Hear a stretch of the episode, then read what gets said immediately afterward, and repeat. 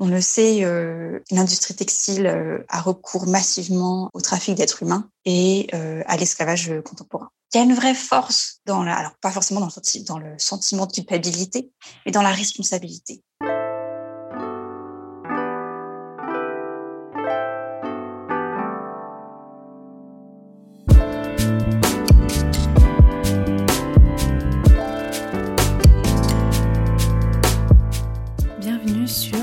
La mode Le podcast qui vous invite dans de multiples discussions autour de cette unique question Qu'est-ce que la mode? Je m'appelle Elsie Pommier, je suis designer de l'individu. J'accompagne les professionnels à travailler l'habillement comme un support d'expression et de communication. Dans ce podcast, je vous partage mes discussions avec ceux qui façonnent la mode. À la découverte de savoir-faire, de façon d'être, d'histoire et de culture, on comprend vite que la mode est loin d'être banale. Alors, retrouvez un épisode chaque lundi sur toutes les plateformes d'écoute. Vous pouvez aussi vous abonner à la chaîne et soutenir la production sur patreon.com slash qu'est-ce que la mode. Habillé, habilleur, bonne écoute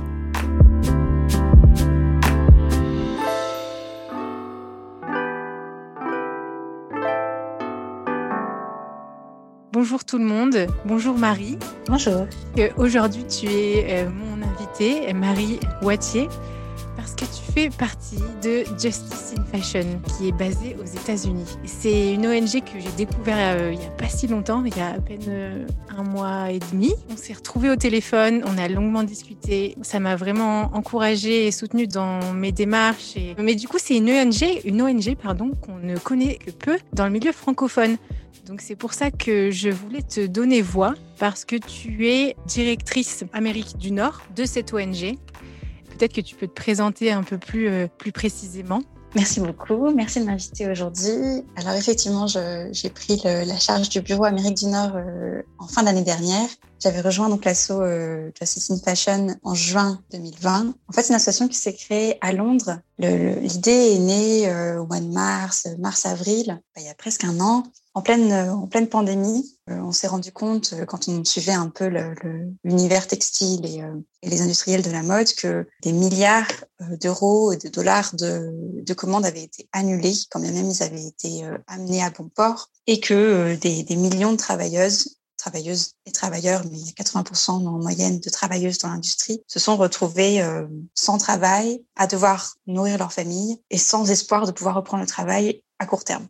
Donc voilà, c'est des industriels de la mode qui ont annulé leurs commandes, alors même que euh, ça fait 10 euh, ans, 20 ans que euh, les gouvernements, les, hauts responsables essayent de mettre en place des lois qui puissent prévenir ce genre de, réaction. On a, on a par exemple au UK, au, Royaume-Uni, il y a le Modern Slavery Act qui a été voté en 2015. En France, en 2017, on a eu la loi sur le devoir de vigilance. Aux États-Unis, il y a une loi qui a été votée en, en 2000 contre le trafic d'êtres humains et qui est aussi censée protéger euh, donc les droits humains parce que on le sait, euh, l'industrie textile euh, a recours massivement au trafic d'êtres humains et à l'esclavage contemporain.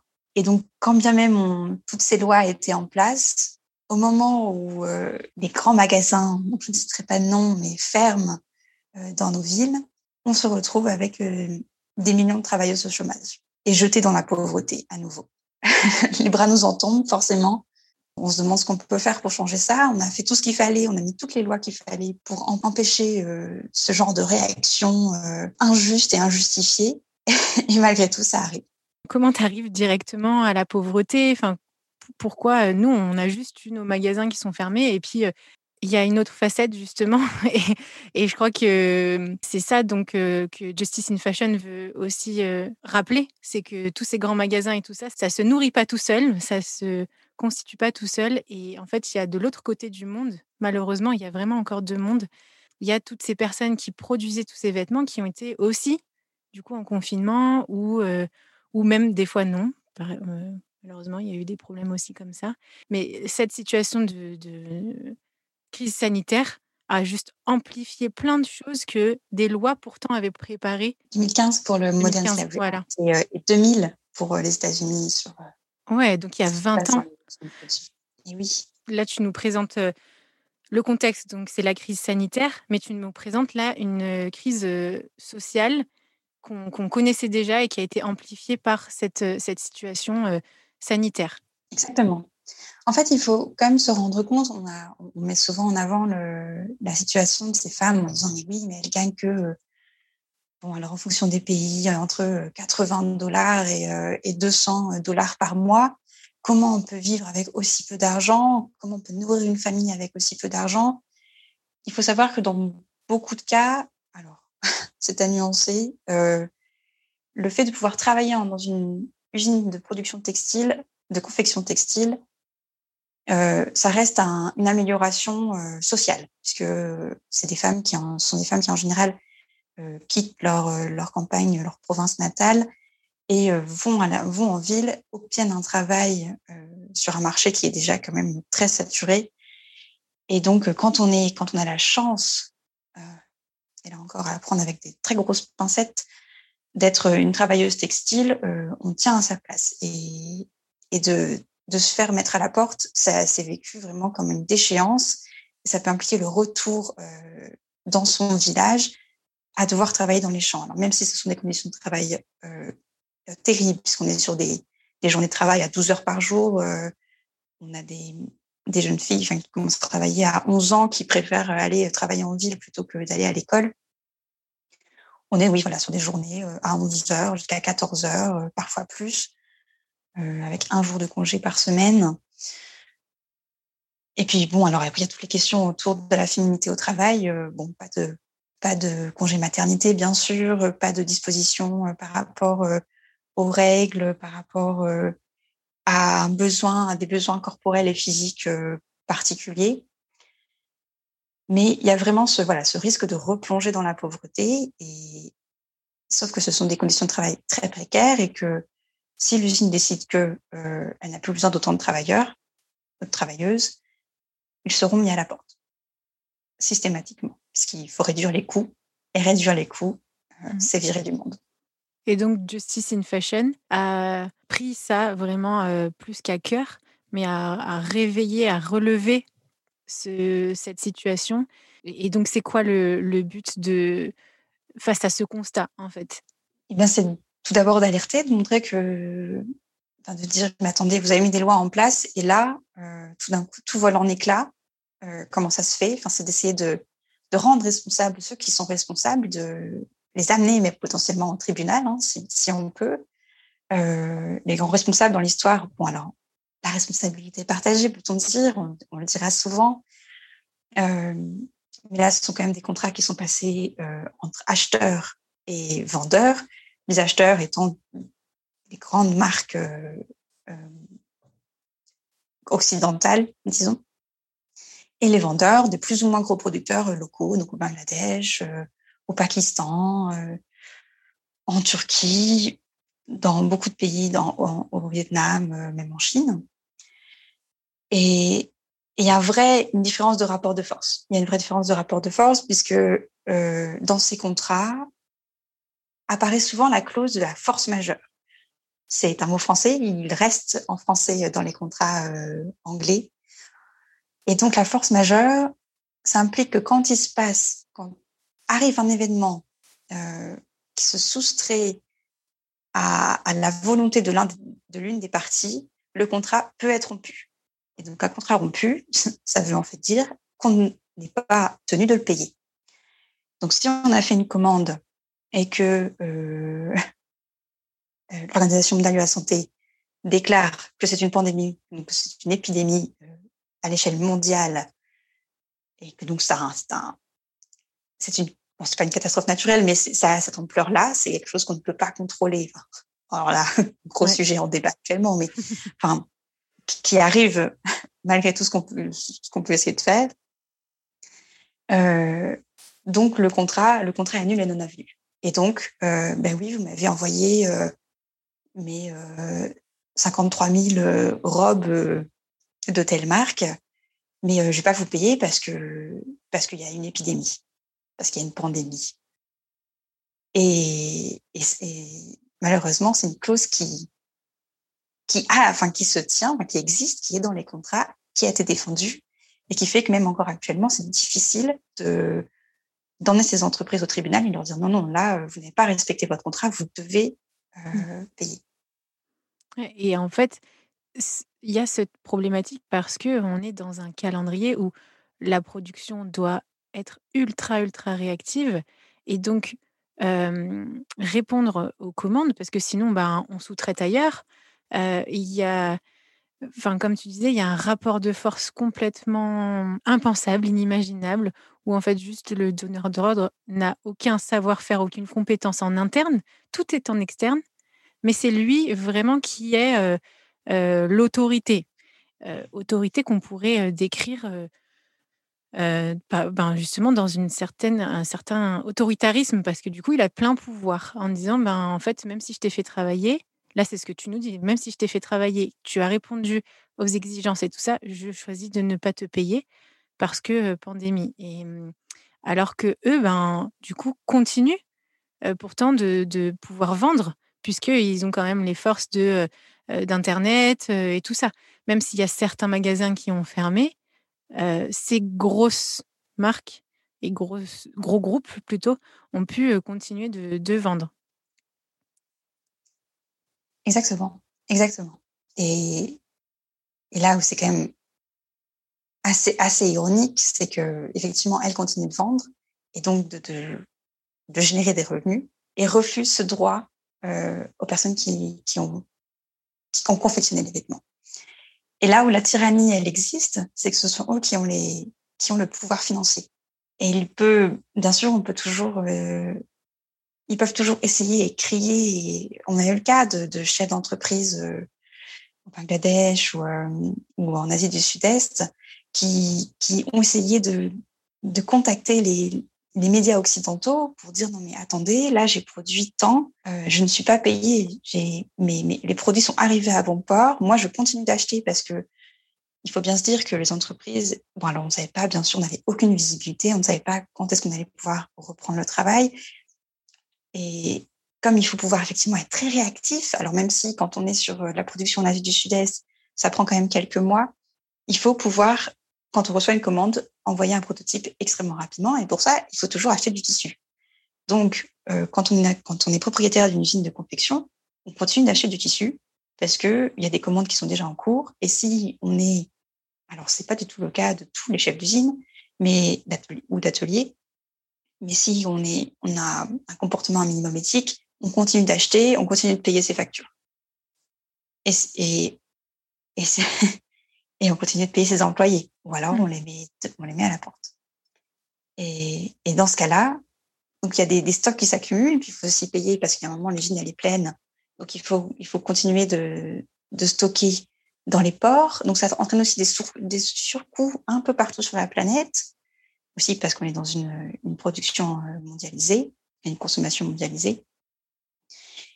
Et en fait, les coûts s'accumulent très vite euh, pour, pour le producteur et pour très rapidement, juste en dessous, euh, juste en dessous de, du producteur, pour tous les travailleurs et les travailleuses. On avait utilisé cette expression quand on s'était appelé, c'est la, la boîte noire de la mode.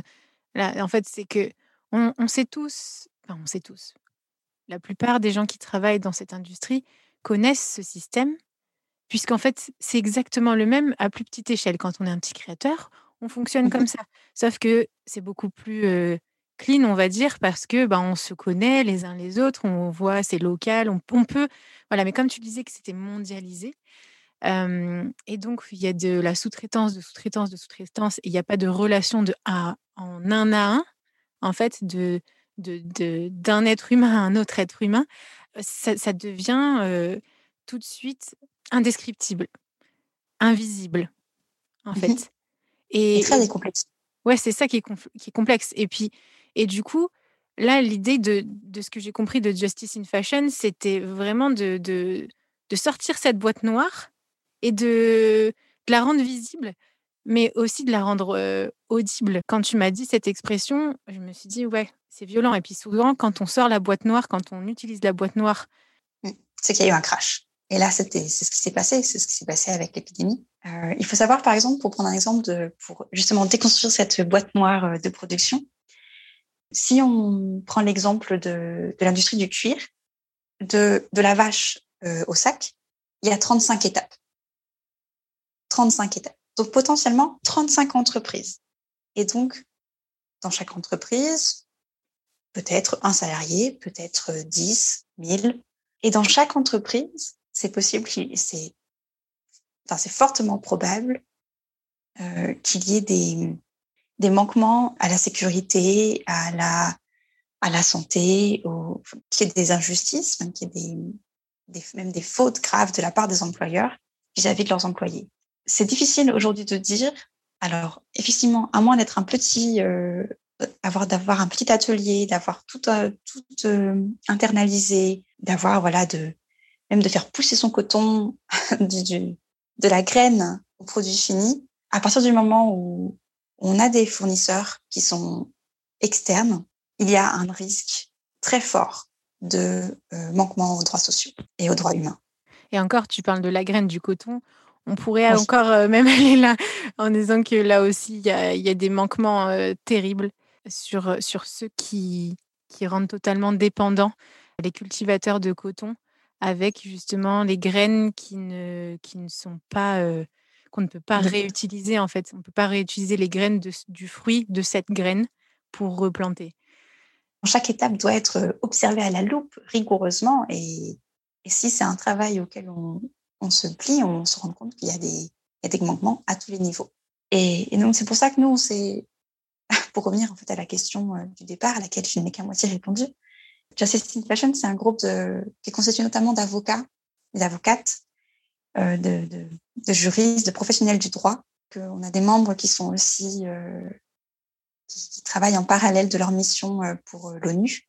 Donc, on est sur des personnes qui ont des profils euh, assez internationaux et puis qui, qui sont confrontées à des questions de trafic d'êtres humains ou d'esclavage moderne, même sur le terrain. Et donc, voilà, même si nous, on est, les bureaux sont à Londres et donc à Washington, aux États-Unis, on essaye d'alerter donc nos, nos, concitoyens sur, des, sur ce qui se passe en amont de la chaîne et sur ces, ces injustices qui persistent malgré, malgré tous nos efforts. Et donc, il y a, comme tu le mentionnes, il y a les, questions de, force majeure et les questions de, droit et de propriété intellectuelle qui sont des sujets euh, euh, très, très prégnants dans l'industrie textile et qui sont souvent euh, bafoués et, malmenés. Ben, nos métiers qui sont dans la production, on doit avoir la tête dedans et faire que ça, en fait. On peut, en gros, on n'a pas le temps d'y penser en fait. Il faut produire.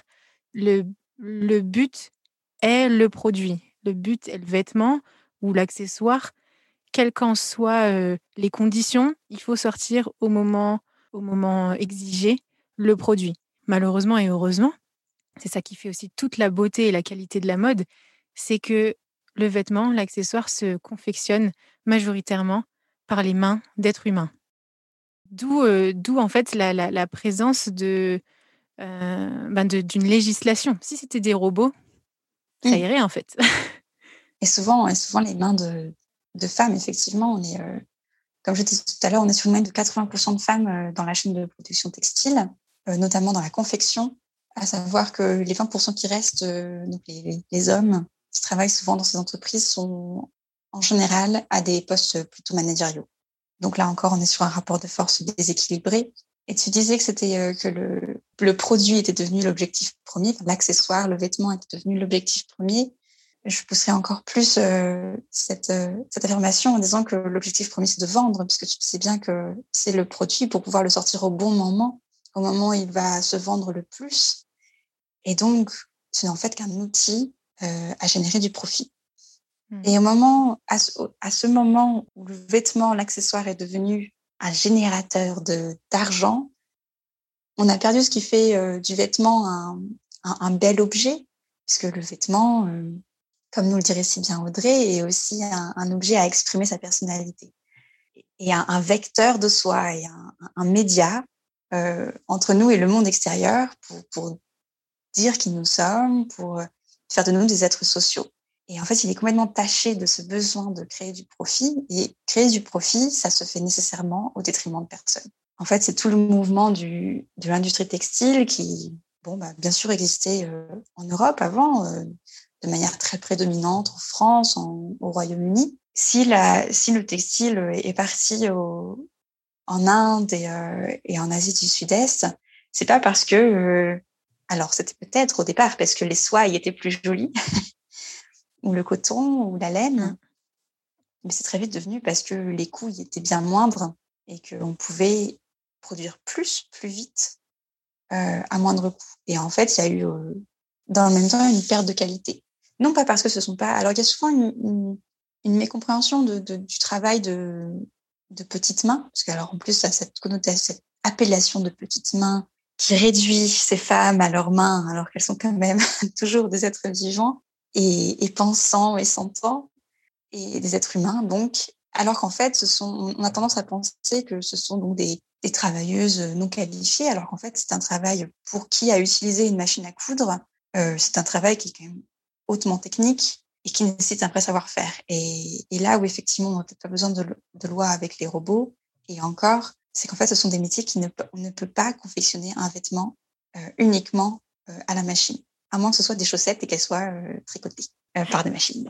Mais à partir du moment où il y a des coutures sur vos vêtements, c'est que une personne, une femme, qui donc à deux mains a pris ses deux mains, les a, passé, a pris le tissu, l'a passé dans la machine, a appuyé sur la pédale et a réalisé cette couture.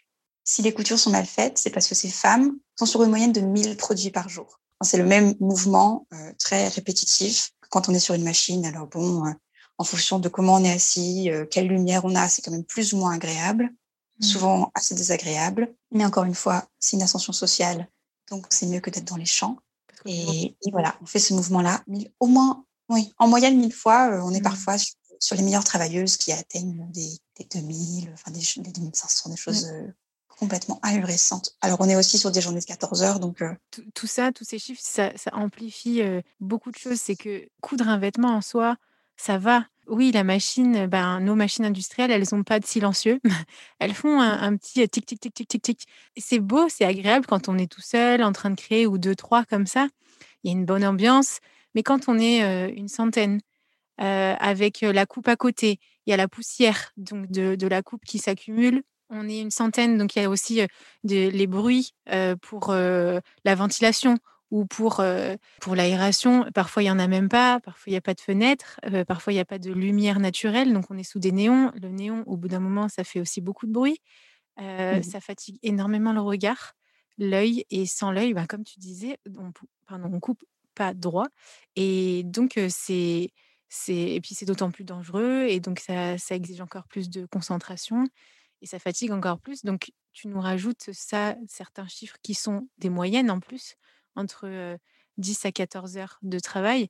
En fait, à chaque fois, là, c'est juste qu'il faut qu'on se décentre un peu de, notre manière de voir la petite couture à la main ou, le do-it-yourself euh, qui, qui, revient. Et c'est bien, parce que du coup, on réalise que fabriquer un t-shirt, c'est pas si simple. Et, c'est juste que là, tu nous, mets dans une échelle qu'on n'arrive pas à, considérer parce que justement, comme tu, le disais au début, il n'y a pas de médias, il n'y a pas de, photos, on on va pas prendre la super bonne ambiance qu'il y a dans ces usines sur Instagram et tout ça. Donc merci de, nous partager en fait tous ces chiffres et, ce, et ces, ces, ces, réalités. Et effectivement, la question de faire ces vêtements est une très bonne, euh, très bonne question, une question très pertinente. Alors voilà, effectivement, comme tu disais, on fait un t-shirt, on, est, très content de soi, on, se dit oh là là finalement, je pourrais faire tous mes vêtements. Et puis après, on se dit, ah mais non, en fait, des vêtements, j'en ai quand même plus de 100, je vais pas faire 100 vêtements. Pouf. Là, on est sur une journée, 1000, 1000 pièces. Donc, effectivement, c'est pas du tout le même euh, rapport, c'est pas du tout le même ordre de grandeur. Et voilà, sur un t-shirt, bon, alors admettons, en fonction de si on, en plus on lit, on regarde le tuto en même temps, que on sait pas trop comment on met la canette dans la machine à coudre, on met un petit peu de temps. Bon, un t-shirt, euh, ça peut quand même facilement mettre trois heures. Puis après, il faut aussi acheter le tissu. Il faut qu'avant ça, il ait été produit, teint, tissé. Euh, il y a aussi, il y a encore des chaînes, il y a encore un petit bout de la chaîne de production avant, même quand on fait des vêtements. Et si on compte juste son propre temps de travail et son coût matière, on arrive à un coût du t-shirt, à un prix du t-shirt, en se payant au SMIC, même si on n'a pas forcément envie de se payer euh, qu'au SMIC. On arrive sur un prix du t-shirt qui est à 40 euros, quelque chose comme ça, sans, sans compter l'amortissement de la machine et, mmh et l'électricité et tout ça c'est quand même assez intéressant de se dire qu'on n'est pas prêt à mettre que acheter un, t-shirt à 20 euros, ça nous semble absolument dingue. Quand soi-même, si on prend le temps de produire un t-shirt, on le vendrait volontiers 40 euros. Et ça remet de la valeur, donc une valeur financière qui est fondamentale, je pense, puisque c'est, comme je le disais plus tôt, c'est ça qui fait la tyrannie des, des, acheteurs, qui nous sommes aussi acheteurs, donc on pourrait aussi euh, avoir un comportement bien plus tyrannique que ce qu'on fait actuellement, plutôt que d'acheter ce qu'on nous donne gentiment. Il y a cette valeur aussi euh, sentimentale, affective, qui fait que le vêtement qu'on fait, qu'on confectionne, on va l'aimer, on va le porter plus longtemps, on va le réparer, on va euh, le, le modifier au fur et à mesure des ans euh, avec les, les, changements qu'on peut vivre dans notre corps, les changements de mode aussi, parce que ça compte aussi, parce qu'on a envie que, ben oui, mais cette couleur-là, c'était bien il y a trois ans, mais là, ça va pas, elle est un peu passée, donc finalement, je vais la mettre en, jaune moutarde ou en vert sapin et ça sera bien mieux. Et c'est important de, réinvestir les vêtements, donc financièrement et humainement. Si on revient sur le sur Justice in Fashion, l'objectif c'est de rappeler qu'en fait la justice c'est un droit que tout le monde a et qu'on a à partager aussi, tout autant que le vêtement se partage et, et, et et révèle aussi tout, tout l'affect ou les relations qu'on peut avoir avec la personne qui nous l'a offert ou je ne sais quoi. Ben, en fait, c'est la même chose pour, pour cette justice, en fait. Ce que tu disais sur cet affect, sur l'entretien, sur prendre soin, en fait, de, ce produit, ça commence petit à petit à revenir un, petit peu. En gros, là, vous, avec l'ONG, vous faites la même chose, mais pour la question de la justice, la justice sociale et qui est une question euh, hautement légale, puisqu'on est sur euh, là le terrain qui peut être un peu ardu, des, terrain des lois et des réglementations, et se rendre compte que voilà derrière derrière ces lois, ce sont des existences, ce sont des des êtres humains, des femmes qui travaillent pour nous et qui en fait n'ont pas accès aux n'ont pas de droits, n'ont pas euh, n'obtiennent pas satisfaction, qui n'ont pas accès aux droits premiers, enfin, aux, droits les plus euh, basiques. Euh, Élémentaires et... La sécurité, euh, les, les, besoins et les droits sanitaires. Enfin, on est quand même sur la justice qu'on demande n'est pas, nous paraîtrait même, enfin, à nous occidentaux, complètement dérisoire. Enfin, là, on est vraiment sur, on veut, on veut d'abord et avant tout que ces femmes aient le droit à la parole, à se syndicaliser, à avoir des salaires corrects, avoir des, et quand on dit correct, il y a bien sûr euh, pas seulement le salaire minimum, mais un salaire qui permette de vivre, qui permette de nourrir sa famille, des femmes qui puissent avoir euh, des, des congés maternité, et des heures un peu, des heures correctes, des, enfin voilà, des conditions de travail qui soient décentes en fait. On demande de la décence et on demande surtout que les droits euh, qui sont que sont les droits commerciaux soient aussi respectés, qu'on puisse pas annuler un contrat parce qu'il y a une épidémie et, sans, sans, sans, prendre conscience ou alors en faisant semblant de ne pas se rendre compte que ça va euh, mettre des millions de femmes euh, dans, dans des situations euh, terribles enfin, de, pauvreté, de précarité. Du coup, c'est la raison pour laquelle vous existez, parce que, bah, comme tu nous le disais, les conditions font que si on travaillait 12 heures par jour, 6 jours sur 7, c'est sûr que le septième, ce serait difficile d'aller dans la rue et de, se regrouper et de, et d'avoir des affiches et d'exprimer des, choses dans la rue. Dans d'autres pays, on n'a pas le droit, on peut pas. Et même, en fait, le fait de travailler 12 heures par jour, on n'est on n'est pas fait pour juste travailler. On a une vie, normalement, un minimum social. Cette personne, elle n'existe pas toute seule. Elle, a une famille ou elle a euh, un entourage social. Et qu'est-ce qui se passe en fait? Donc, il n'y a, pas non plus, je reviens sur cette notion de temps, il n'y a pas le temps de, donner voix à tout ça. Puis en fait, je crois que c'est des personnes aussi qui, quand on parle de ces petites mains, entre guillemets, euh, elles, elles n'ont jamais pu voyager, elles ne réalisent pas elles, toute la liberté qui a été gagnée dans d'autres pays ou qui est, euh, qui est normale pour dans d'autres pays. Et donc, comment on commence à débattre En fait, on n'a pas le temps, on ne peut pas, et puis on ne sait pas. On a du mal avec le mot victime dans nos organisations, puisque on les appelle plus souvent des, des survivants. C'est ces gens qui travaillent dans, des conditions absolument déplorables. J'ai l'exemple de cette femme, donc, qui est aussi un des témoignages dans notre, sur notre site internet, euh, à qui on demande euh, comment elle, elle s'habille. Et elle dit, euh, alors moi, j'aime surtout la couleur rouge, j'aime quand il y a écrit des trucs en anglais dessus, ça fait occidental. On lui demande où est-ce qu'elle s'habille, où est-ce qu'elle achète ses habits. Elle dit, oh, bah, souvent, il y a des ventes devant l'usine ou à côté. Et en fait, c'est visiblement des vêtements qui sont produits dans les mêmes conditions, qui sont vendus juste devant les usines. Ça doit être des, des malfaçons, des objets qui ont des défauts qui donc sont vendus, ne peuvent pas être renvoyés à l'acheteur. Et en fait, il n'y a pas du tout de remise en question du système. on ne peut pas attendre forcément des gens qui sont victimes du système de remettre en question, eux, leur manière de s'habiller. Enfin, elle n'a pas répondu ah ben moi je mets mes propres habits euh, ou alors je m'habille avec des habits traditionnels euh, que ma grand-mère m'a euh, transmis ben non elle s'habille comme nous avec des habits qui sont dans des conditions aussi déplorables avec des teintures chimiques qui ont probablement rendu des personnes handicapées enfin et en fait ce qui est assez terrible, c'est de voir que voilà, même quand on est une victime du système, on, ne sait pas forcément déjà et on y contribue aussi quelque part. Bon, alors bien sûr, du tout à Michel, hein, encore une fois. Euh. J'aime beaucoup cette expression que vous utilisez, ben, c'est les, les, sans-voix. Malheureusement et heureusement, c'est ce qui, ce qui donne euh, voix. Ce ne sont pas seulement les médias, c'est aussi des associations comme vous, et pas juste des gens aussi qui sont dans la production. Je, voulais le rappeler, voilà, tu nous as dit, hein, les, membres, c'est des gens qui sont avocats, qui sont spécialisés en droit humain à des échelles internationales, donc qui ont cette visibilité internationale et pas seulement aussi de l'ordre de l'affect, et qui sont pas genre à, à être choqués ou à choquer pour que ça bouge, mais réfléchis et aussi dans un dialogue international.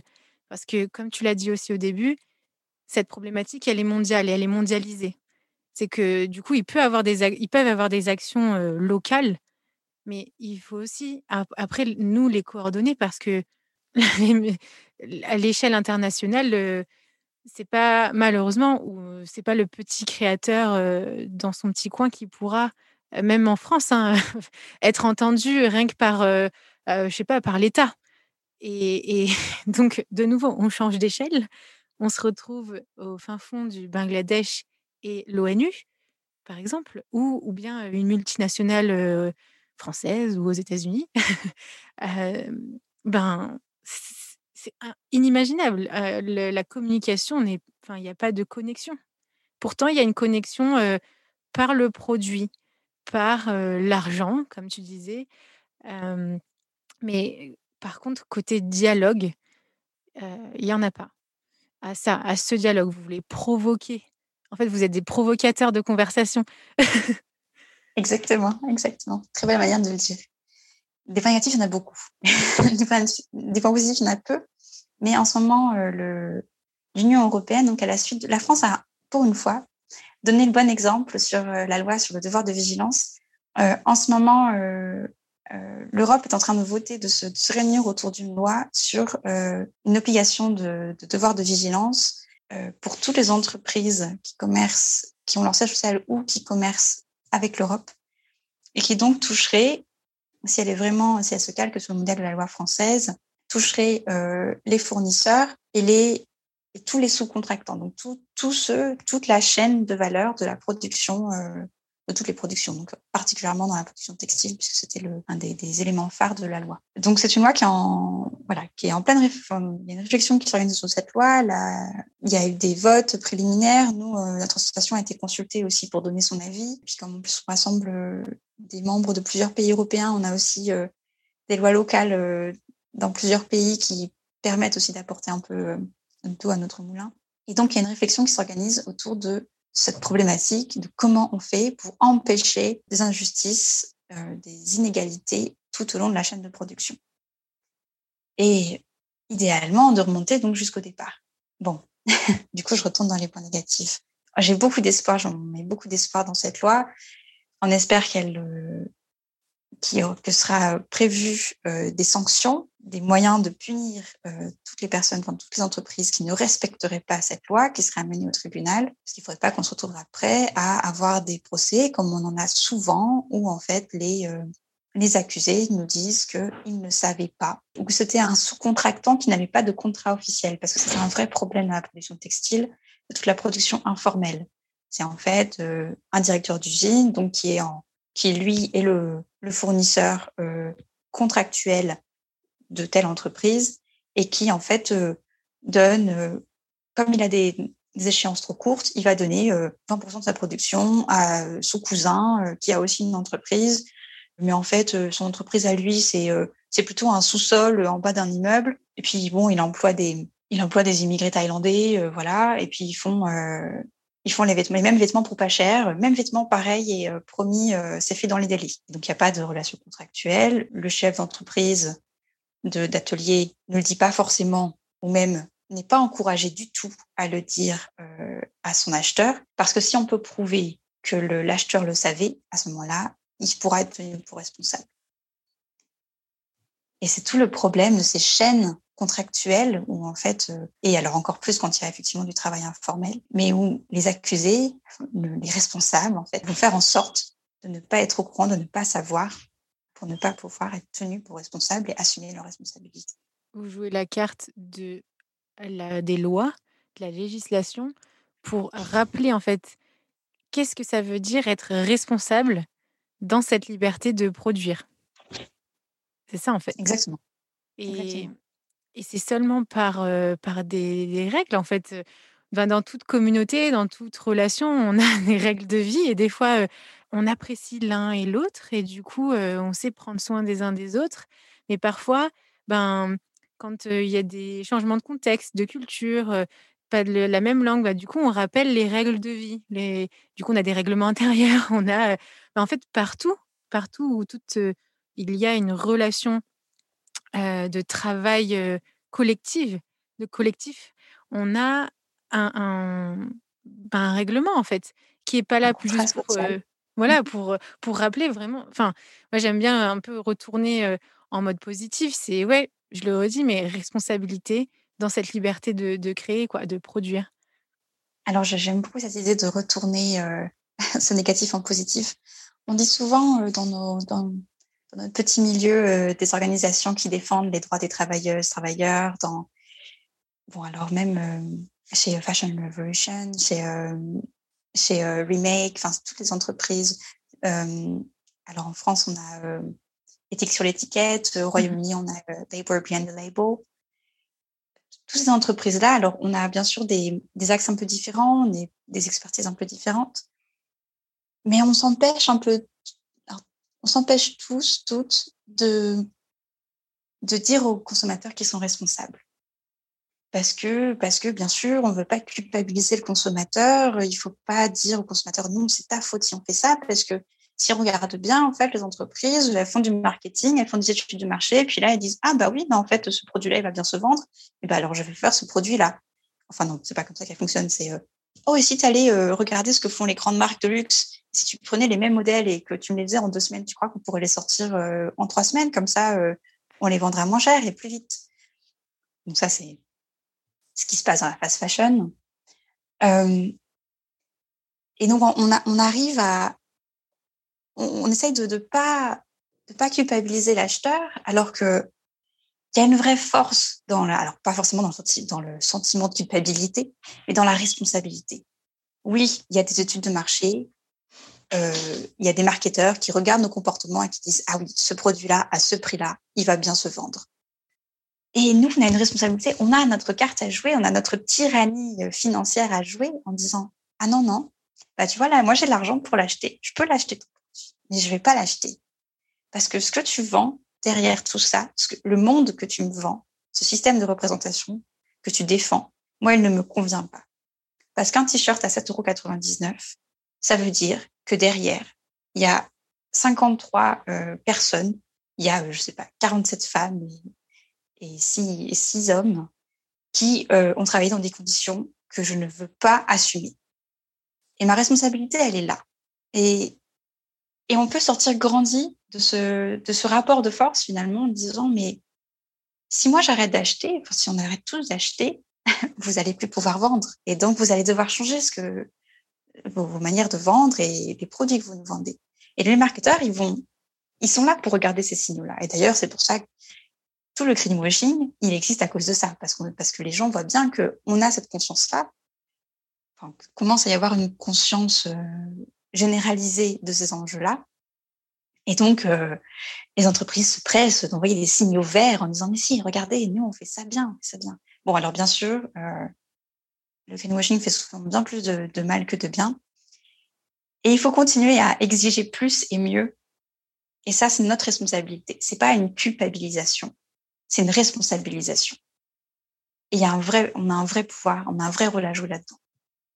Donc, tu parles de responsabilisation et justement Justice in Fashion. Quels sont euh, vos supports, les moyens euh, de l'association qui sont partagés? Nous, on travaille beaucoup dans les coulisses. Donc, on est quand même beaucoup sur, le, sur tout ce qui se trame euh, dans les, les, instances juridiques internationales. Ah, mais c'est les grandes coulisses, justement. Toute la mode se fait beaucoup en coulisses. Donc, c'est bien, justement. Donc on est, on fait donc on fait beaucoup de recherches. Hein. Voilà, on va on va mener des investigations sur certains sujets et on va pouvoir après ensuite rapporter et faire des recommandations euh, pour la législation, soit au niveau local, soit pour justement par exemple la loi euh, sur le devoir de vigilance euh, à l'échelle européenne. Il y a des, des lois aussi euh, en préparation ici aux États-Unis.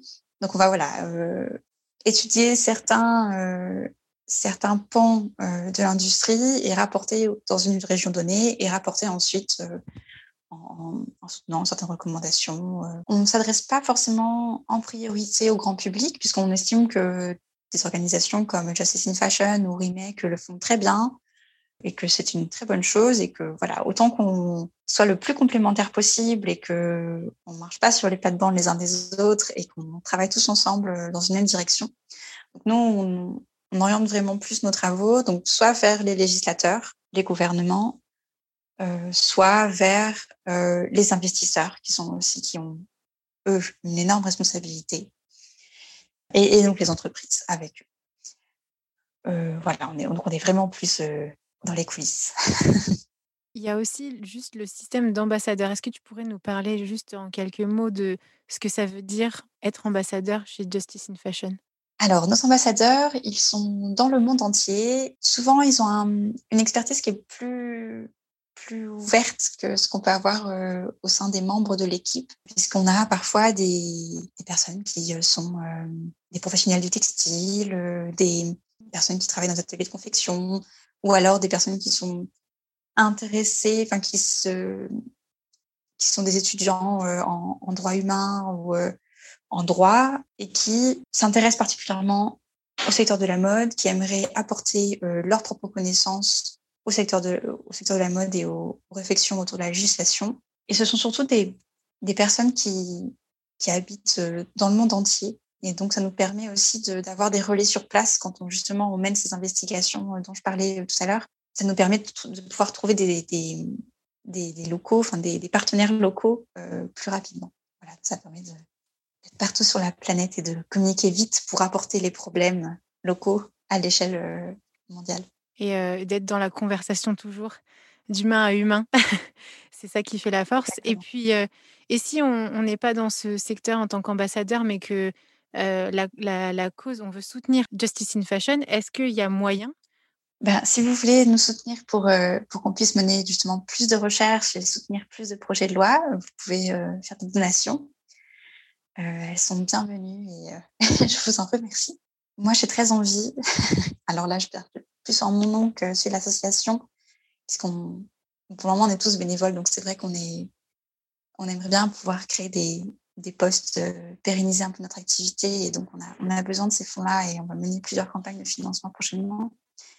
Mais moi, personnellement, j'aimerais bien que les personnes qui écoutent ce podcast, alors j'ai, j'ai le sentiment que ce sera des personnes qui sont déjà un peu sensibilisées tout de même, mais se posent vraiment les questions de leur responsabilité. Alors, comme je disais tout à l'heure, pas sur le, pas pour se culpabiliser, se sentir mal, se sentir prisonnier, euh, parce que en fait, on ne peut rien faire, rien n'est possible, rien, mais il n'y a pas de bonne solution, il n'y a pas de solution miracle. Non, ce n'est pas facile, c'est un problème complexe. On parle de gens, on parle de, du monde entier, on parle d'échelles qui nous dépassent tellement que bien sûr que c'est compliqué et, et, il ne faut surtout pas se culpabiliser encore plus alors qu'on est déjà euh, aux prises avec euh, ces, tous ces enjeux euh, écologiques et de, de changement, de réchauffement climatique euh, qui sont déjà bien suffisamment stressants, mais simplement d'aborder le, le, le, sujet de manière apaisée et de dire voilà, moi j'ai aujourd'hui, je suis allée dans un, une friperie j'ai acheté un vêtement là. Ou alors j'ai changé des vêtements avec euh, un copain, une copine, ma maman, ma cousine. Et j'ai empêché ça. Et j'ai apporté ma pierre à l'édifice en ne faisant pas, en n'achetant pas, en ne mettant pas, en ne finançant pas ce modèle-là. Voilà. Et si du coup il vous reste un petit peu de sous, bah, vous pouvez nous les donner.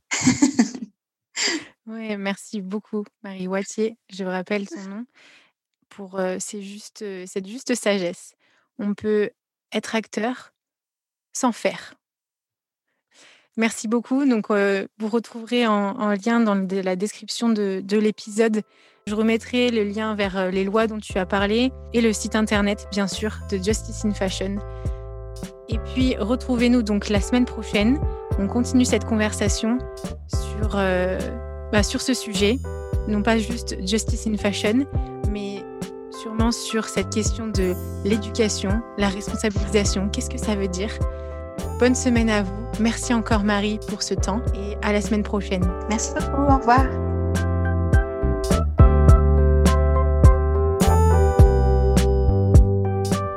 Podcast vous plaît, parlez-en autour de vous et partagez votre avis signé de quelques étoiles sur Apple Podcast. Vous pouvez aussi soutenir Qu'est-ce que la mode sur patreon.com. Et oui, ça se fait pas tout seul, mais avec des contributions à partir de 2 euros, vous faites perdurer ce podcast et gagner en qualité de production. Je vous remercie en tout cas pour votre écoute, votre soutien, toutes ces discussions sur LinkedIn et Instagram. Toutes ces rencontres sont vraiment édifiantes. Encore merci et habillez habilleur.